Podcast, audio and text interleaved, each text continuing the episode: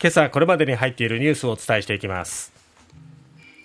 韓国ソウルの繁華街で群衆転倒。155人が死亡。雑踏警備に不備があったことを認める。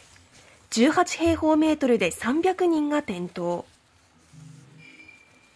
ブラジル大統領選。現職のボルソナーロ氏を破りルラ氏が返り咲き。65歳以上の高所得者の介護保険料引き上げ。へ直近1ヶ月で6.3兆円の為替介入を実施したと公表。過去最大の規模に。福岡市のスケートリンクパピオアイスアリーナ。来年4月1日に営業再開。まずは韓国首都ソウルの繁華街イテウォンで発生しました雑踏事故。150人以上の犠牲者が坂道の中腹およそ18平方メートルの範囲に集中していたことが消防当局などの調査で分かりました。事故発生当時幅およそ3.2メートル長さおよそ5.7メートルの狭い範囲におよそ300人が倒れて60、70に、まあ、6へ7へに積み重なったということなんですね、はい、死者は155人とされていますが犠牲者には日本人女性2人が含まれて、はい、北海道根室市出身の富川芽さん26歳。そしてもう1人の方は埼玉県出身の小槌杏さんとみられることが関係者の話で新たに判明しました。まあ、今回のハロウィーンを機に多くの人が集まってそしてまあ、その集まり具合っていうのが異常なほど集まると、こういう事態を引き起こすのかこれはなかなか想像のできなかったことだと思います。はい、で立ったまま圧死、圧迫圧力によって、え呼吸困難となりそして死に至ったというケースが多数を占めているという報道も出ております。えこの胸を強く圧迫されることで呼吸ができなくなる。外傷性窒息に多くの人が陥った可能性を指摘している。現地の報道があります。女性が立ったまま周囲から押されて苦しくなり悲鳴を上げた後にぐったりとした様子を、えー、地元メディアは紹介していて立ったまま圧死した犠牲者が多いという見方を示しているんですね。そして毎日新聞の取材によると腹部お腹のところや肋骨が圧迫されて痛みを感じ話すことができない時間もあったというふうに現場に居合わせた人の話を取材してるんですね。立ったままでそんな状況になる、まあ、あの混雑っていうとこう満員電車などをね、はい、想像する人もいると思いますがそれ以上の1平方メートルあたりに対する人の集まり具合、はい、それぐらいの人口密度だったということなんですね。えー、日本医科大学の先生の話が毎日新聞の一面にも載っておりまして強く胸を圧迫されると息を吸ったり吐いたりできなくなって呼吸不全になると、うん、また全身から心臓に戻る静脈の血の巡りが悪くなり血圧が下がる。この状態が長時間続くと意識障害やショック状態に陥り死に至る。これが外傷性窒息というものなんですね。いや想像しただけで本当に怖いですね。まあ映像などで見る限りでも、えー、本当に狭いストリートそして、えー、ストリートとストリートをつなぐ坂道のところに密集しているのがもう分かりますけども、中にはもう下がれ下がれって言ってる人もいるんだけど、はい、その声もこうかき消されて、まあ、全体には行き渡らない、でまあ、皆さんが中にいる人はこう自分がどういう状況なのかっていうのを客観視できない。っていうのもあって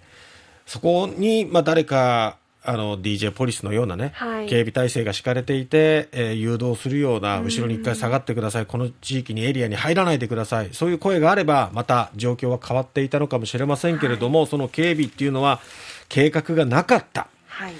えー、というのもやっぱりこのハロウィーンっていうのは自然発生的に人が集まってくる。そしてこう誰かが主催しているわけではないっていうところから、なかなかこの安全管理に対しては、こういうふうに警備をしてくださいっていうふうな要請がない。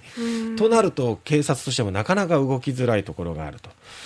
いうことで、まあ、今回137人が警備に当たっていたっていうこともありますが、ただその137人も、その、人の密集具合に対して注視していたっていうよりも、うんうん周りで犯罪が起きないかどうか、はい、その取り締まりを重視していたっていうことがあってこういった事態に気づくのも対応するのも遅れてしまった。これがこれだけの被害の拡大につながったんではないかと見られております。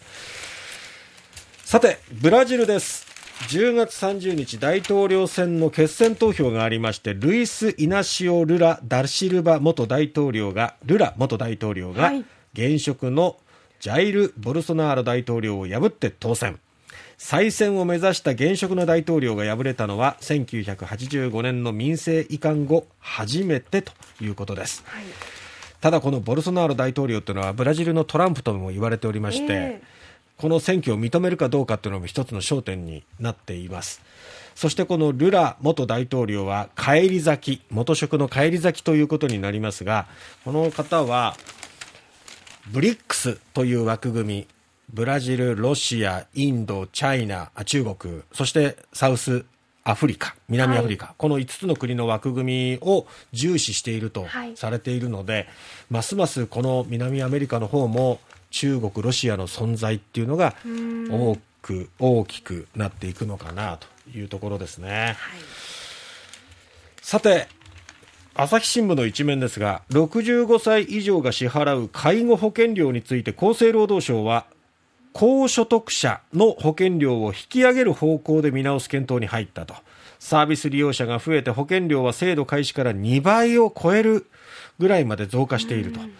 で高所得者への負担を増やして制度の持続性を高め合わせて低所得者の保険料を下げる検討も進めると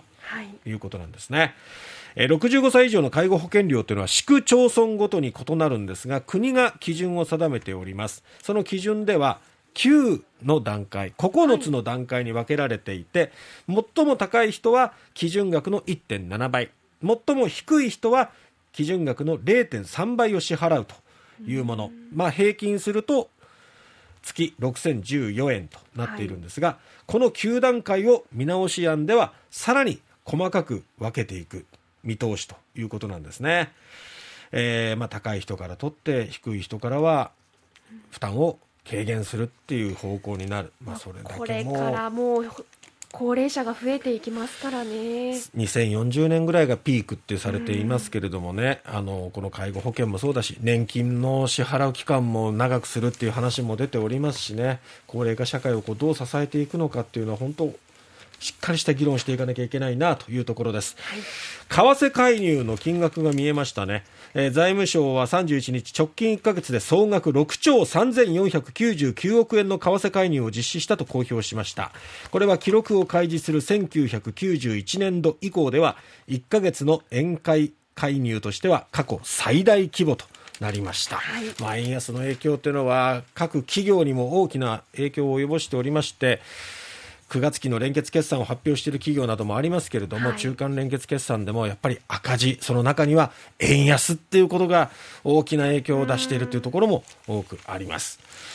さて、えー、パピオ、スケートリンクパピオですけれども、オービジョンアイスアリーナ福岡となって来年4月1日から営業を再開すると発表されました。